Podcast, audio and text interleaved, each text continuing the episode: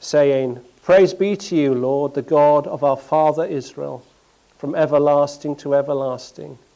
Yours, Lord, is the greatness and the power, and the glory and the majesty and the splendor. For everything in heaven and earth is yours. Yours, Lord, is the kingdom. You are exalted as head over all. Wealth and honor come from you. You are the ruler of all things. In your hands are strength and power to exalt and give strength to all. Now, our God, we give you thanks and praise your glorious name. We'll turn to our second reading from the Gospel of St. Luke, chapter 19, and commencing at verse 1. Jesus entered Jericho and was passing through. A man was there by the name of Zacchaeus. He was a chief tax collector and was wealthy. He wanted to see who Jesus was, but because he was short, he could not see over the crowd. So he ran ahead and climbed a sycamore fig tree to see him, since Jesus was coming that way. When Jesus reached the spot, he looked up and said to him, Zacchaeus, come down immediately. I must stay at your house today. So he came down at once and welcomed him gladly. All the people saw this and began to mutter, He has gone to be a guest of sinners. But Zacchaeus stood up and said to the Lord, Look, Lord, here and now I give half of my possessions to the poor. And if I have cheated anybody out of anything, I will pay back four times the amount. Jesus said to him, Today salvation has come to this house, because this man too is a son of Abraham. For the Son of Man came to seek and to save the lost. Well, thank you for um, your welcome this morning. It's great to be amongst you. And um, Chris, I think, started off what's a two parter for you in terms of looking at the Ten Commandments. Chris, who was here last week, and he gave you a bit of an introduction, I think, at the beginning uh, of his sermon as to what we're looking at and where this comes from. Um, and actually, the song we've just sung is a real helpful introduction to the Ten Commandments. Grace. Grace comes first. Uh, as we enter into um, listening to, reading through, understanding the Ten Commandments, we, we must uh, remember grace. In fact, we're reminded of God's grace as we begin to read the Ten Commandments. So if you've got a Bible, uh, in my Bible, it's on page 77, it's Exodus chapter 20.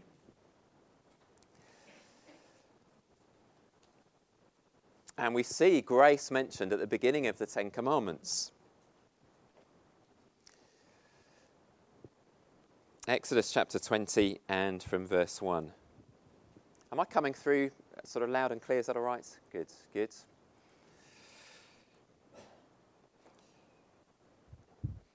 Verse 1, Exodus 20 says this And God spoke all these words I am the Lord your God who brought you out of Egypt out of the land of slavery. Grace, He's rescued them.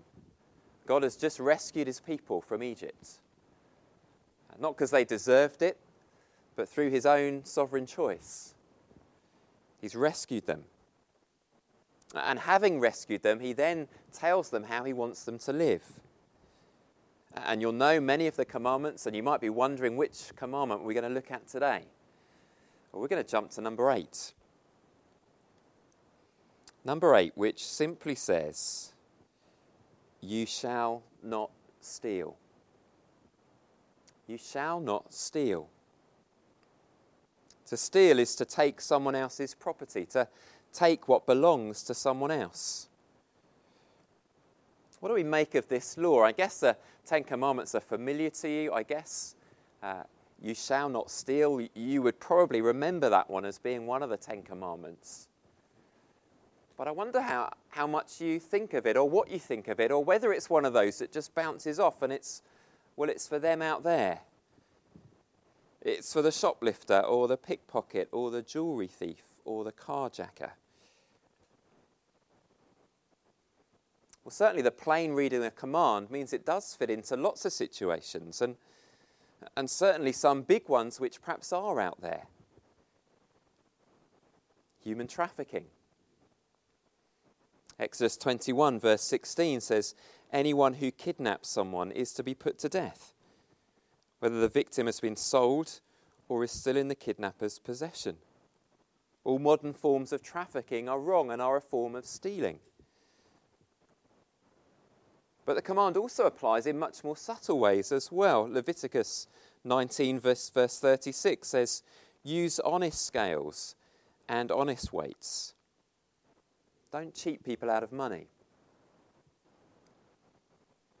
And perhaps even more subtle ways that start to creep a little bit closer to home. Stealing time or wages off your boss by spending time at work on social media. Or working from home and being distracted by the things of home or stealing wages off someone else by not paying them, or withholding money from them, or paying them late, or stealing money off the government by fiddling or not declaring taxes. Romans 13, verse 77 Give to everyone what you owe them. If you owe taxes, pay taxes. If revenue, then revenue. Or stealing a book off a friend by not returning it or, or stealing someone's ideas through plagiarism, or their music through piracy, or their film through an illegal download, or their photo through ignoring copyright, or, or change from a shop. Do you remember using change in a shop? Not just contactless, but money. And they give you the wrong change back, and you notice it and you smile as you leave the, the shop or spotting someone's wallet on the train. They've dropped it there and left it there, or their ox. If you see your fellow Israelites' ox or sheep straying, do not ignore it, but be sure to take it back to its owner. If they do not live near you or you do not know who owns it, take it home with you and keep it until they come looking for it. Then give it back. Do the same if you find their donkey or cloak or anything else they have lost do not ignore it, Deuteronomy 22. Do not steal. So there's the plain reading of the command, which we understand. But as I was saying before, and as Chris took you in that direction last week, with the commandments, we can think sort of bigger questions as well. What does this command reveal about God?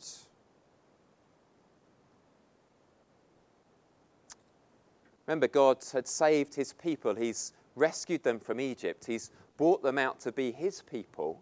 And one of his aims is with his people, they're now to represent him. Other people, other nations around them are to look at this group of people, the Israelites, and as they look at them, they're to see something of how they live their lives, what they do. That should reflect something of the God they worship. So, what does this command reveal about God? sometimes with the commands, it's worth asking what's the opposite of the command? What's the opposite of murder? Giving life. Our God is a God who gives life. What is the opposite of adultery? Faithfulness. Our God is a faithful God. What is the opposite of stealing? I think quite often, if we come to that question, we might fall short of the full Bible answer for what the opposite of stealing is. Ephesians chapter 4, verse 28 says this Anyone who has been stealing must steal no longer, but must work, doing something useful with their own hands, that they may have something to share with those in need. What's the opposite, opposite of stealing? well, working. Why?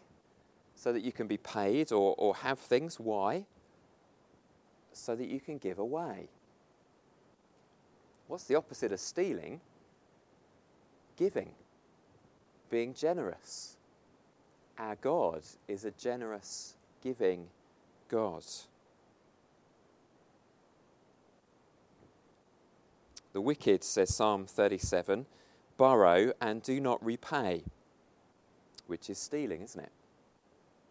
But the righteous give generously.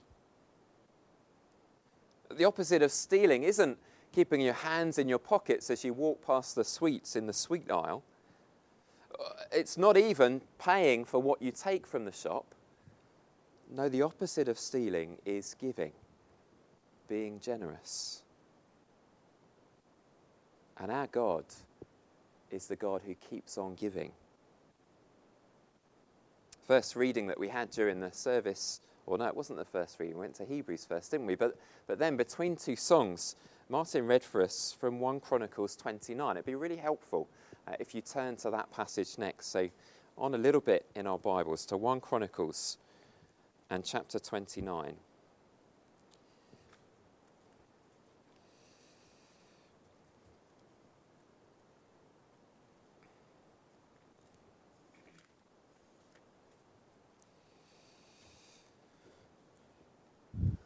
If it helps, in my Bible, it's page 433. Is that matching your church Bibles or not? No? Am I out? It is. Oh, brilliant.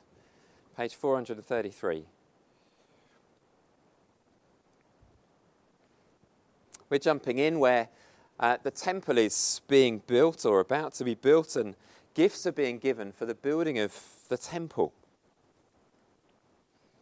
It is a massive building project, and it's going to cost a lot of money. But first, David and then the leaders of families give generously to the project. And David's response to this offering is really interesting. David doesn't thank the people for what they've given. David doesn't congratulate the people for what they've given. No, David praises God for what they've given. We'll jump in at uh, verse 10. David praised the Lord in the presence of the whole assembly, saying, Praise be to you, Lord, the God of our father Israel, from everlasting to everlasting. And then verse 11 is this real praise of God, giving glory to God for, for who he is and what he's like. But then look at verse 12 over the page. Wealth and honour come from you. The fact that the people have given is only possible because of what they've been given by God.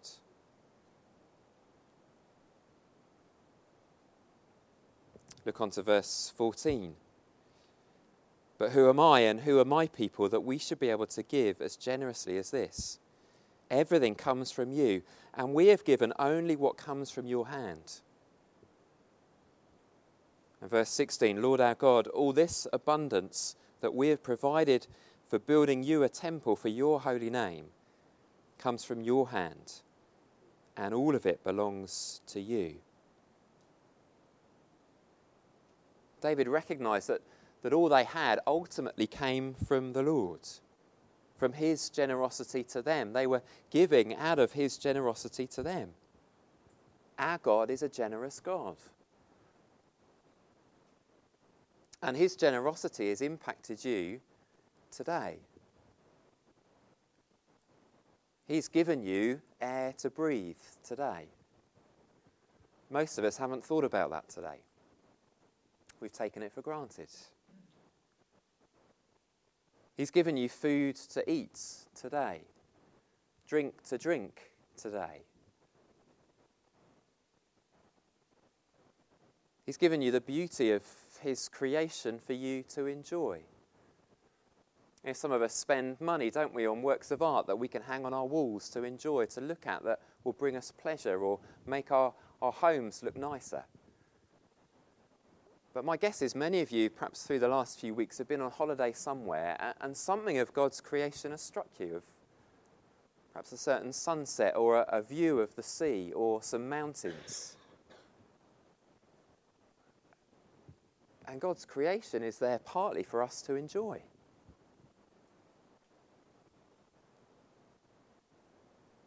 James in the New Testament puts it this way every good and perfect gift is from above. Our God is a generous God. And He's given us not just lots and lots of things, but ultimately the thing that we need. For God so loved the world that he gave his one and only Son, that whoever believes in him shall not perish but have everlasting life. The most famous verse in the Bible speaks of God giving, being a generous God. Paul follows this thought when he's encouraging uh, uh, the church in Corinth to give. He says in 2 Corinthians 8, For you know the grace of our Lord Jesus Christ, that though he was rich, yet for your sake he became poor, so that you through his poverty might become rich. God, in the person of the Lord Jesus, is generous to us, giving up the comfort of heaven, the glory of heaven, to become a man, living in poverty on this earth, going to the cross. Why? So that we might gain all. We might gain life and hope and glory and forgiveness and cleansing our God is a generous God, isn't He? And the command not to steal takes us there. Do you see that? Do not steal takes us to think that's right because God is generous. And if I'm to show what God is like, I need to be generous too because He is generous. He is the giving God.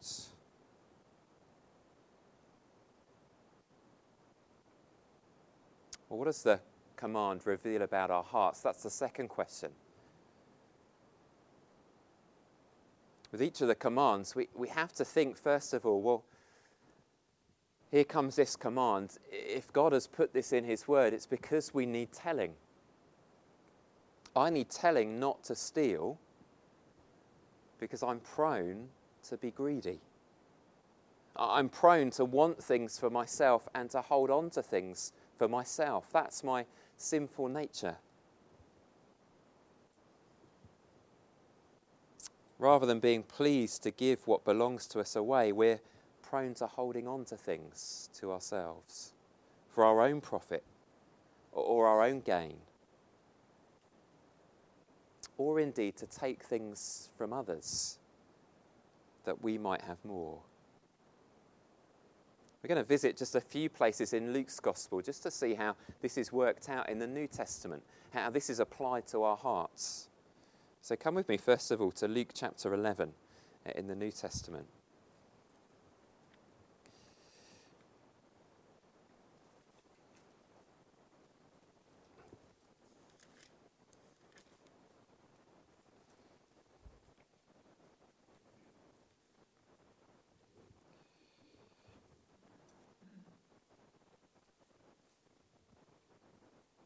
We're going to jump in at um, verse 37. Let's just pick it up and see what's going on. Verse 37 of Luke 11. When Jesus had finished speaking, a Pharisee invited him to eat with him. So he went in and reclined at the table. But the Pharisee was surprised when he noticed that Jesus did not first wash before the meal. Then the Lord said to him, Now then, you Pharisees clean the outside of the cup and the dish, but inside you are full of greed and wickedness. You foolish people, did not the one who made the outside make the inside also? But now, as for what is inside you, be generous to the poor, and everything will be clean for you. In other words, beware of fake generosity or, or the religious life that can look like you're living a way that would be pleasing to God, but inside, there's a heart that's greedy. It's those words being used, isn't it? The greed of our hearts, and instead, what ought to be taking place, the generosity towards others. Well, come with me to the next chapter, chapter 12.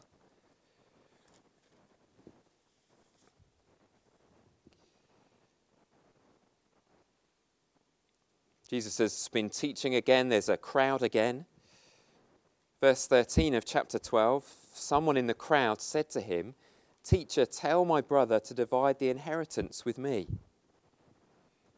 You imagine the scene. There's a crowd of people, there's I guess, two brothers standing next to each other, not looking happy with each other. And one of them has, has called out to Jesus Tell him, Jesus, he's being greedy. I should have my share of the money. Jesus replies, verse 14 Man, who appointed me a judge or an arbiter between you? Then he said to them, and Jesus never misses out, does he, on a teaching opportunity for those who are gathered round. Listen in. Watch out. Be on your guard against all kinds of greed. Life does not consist in the abundance of possessions. That's a word for us in our culture today, isn't it? Life does not consist in the abundance of possessions. Our world tells us otherwise. We're encouraged to, to keep buying and having and, and gaining and collecting and improving on. But Jesus says, watch out. Be on your guard. Life isn't all about stuff and what you have. It will trap you and ensnare you, and you'll never have enough, and ultimately, it won't make any difference to eternity. He goes on to tell the story about the farmer who had a bumper crop and thought, well, I'll build bigger barns and, and I can collect more for myself. And, and he does that and he collects more for himself, and then he has a heart attack and he dies. And he doesn't gain from all that he's collected or gathered. He can't take any of it with him into eternity. Beware, be on your guard, says Jesus, for the greed in your heart.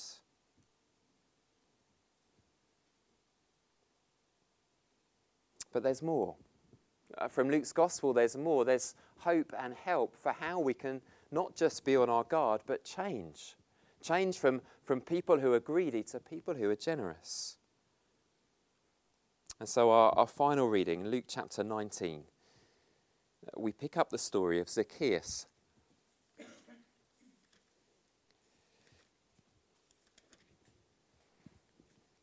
It is a remarkable story. I guess familiar for those of you who've grown up in the church and perhaps learnt this story as a child, perhaps even sang a song about Zacchaeus. It is an extraordinary story. Jesus enters Jericho and there's this man, Zacchaeus, who lives there. And look at verse 2. He was wealthy, we're told. He was a tax collector and he was wealthy. He was probably despised because his wealth probably wasn't honestly gained. Often with tax collectors, there was the opportunity to line your own pocket to keep hold of some of what you were taking off others. But Jesus was coming to town, and, and he's heard of Jesus. And something of Jesus draws him and attracts him. And, and we all know, I guess, Zacchaeus, he's a short guy, and there's a big crowd, and he wants to see Jesus, and he resorts to climbing a tree, which is odd, and odd for a man to do in that culture. But he gets in the tree, and, and Jesus comes along, and Jesus sees him and knows his name.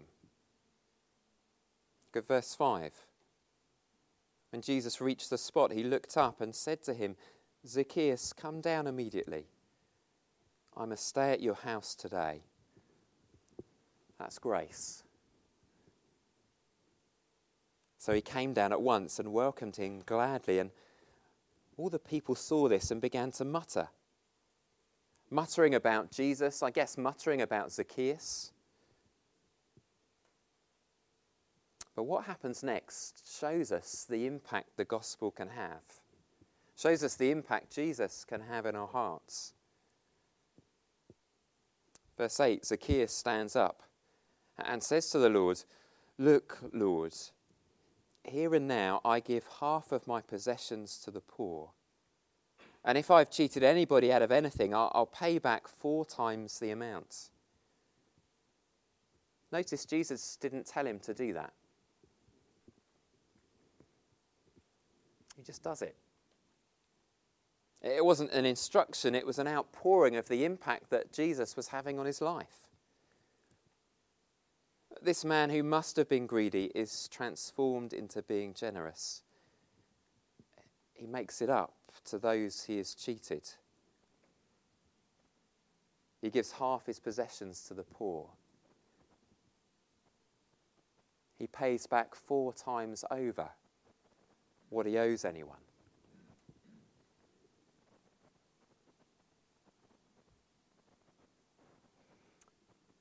Was sitting in the, the, seat over there just looking at the displays on the wall for the school here. Our values transform us. The hungry caterpillar.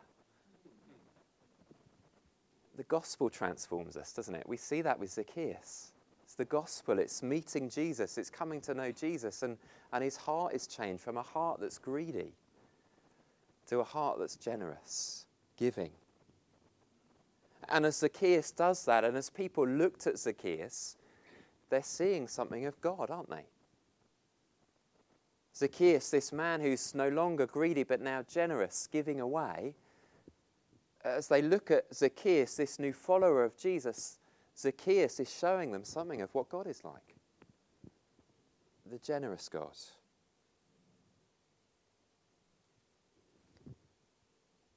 And that ought to be true of us too. As people look at us, as people see our lives and how we live our lives, it ought to be that, that they see and notice something of, of our generosity, perhaps to them or, to others, that shows them something of what our God is like.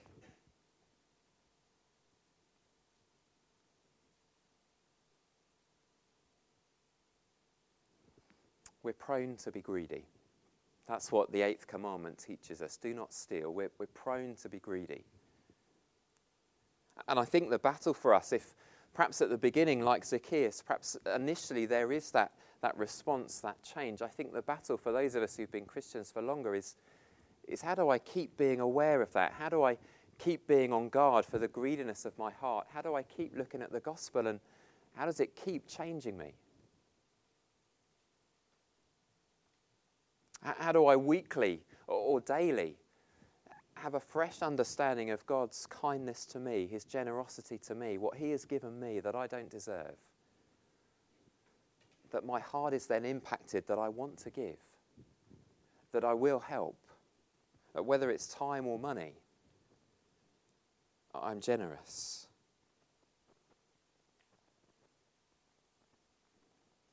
Some of us with this command might literally need to stop stealing. That's the plain reading. Some of you might need to do that. But for many of us, uh, we need to be dazzled by God's generosity to us, that we might be generous to others. And as we do that, those around us should then see something of what our God is like. He is a generous God.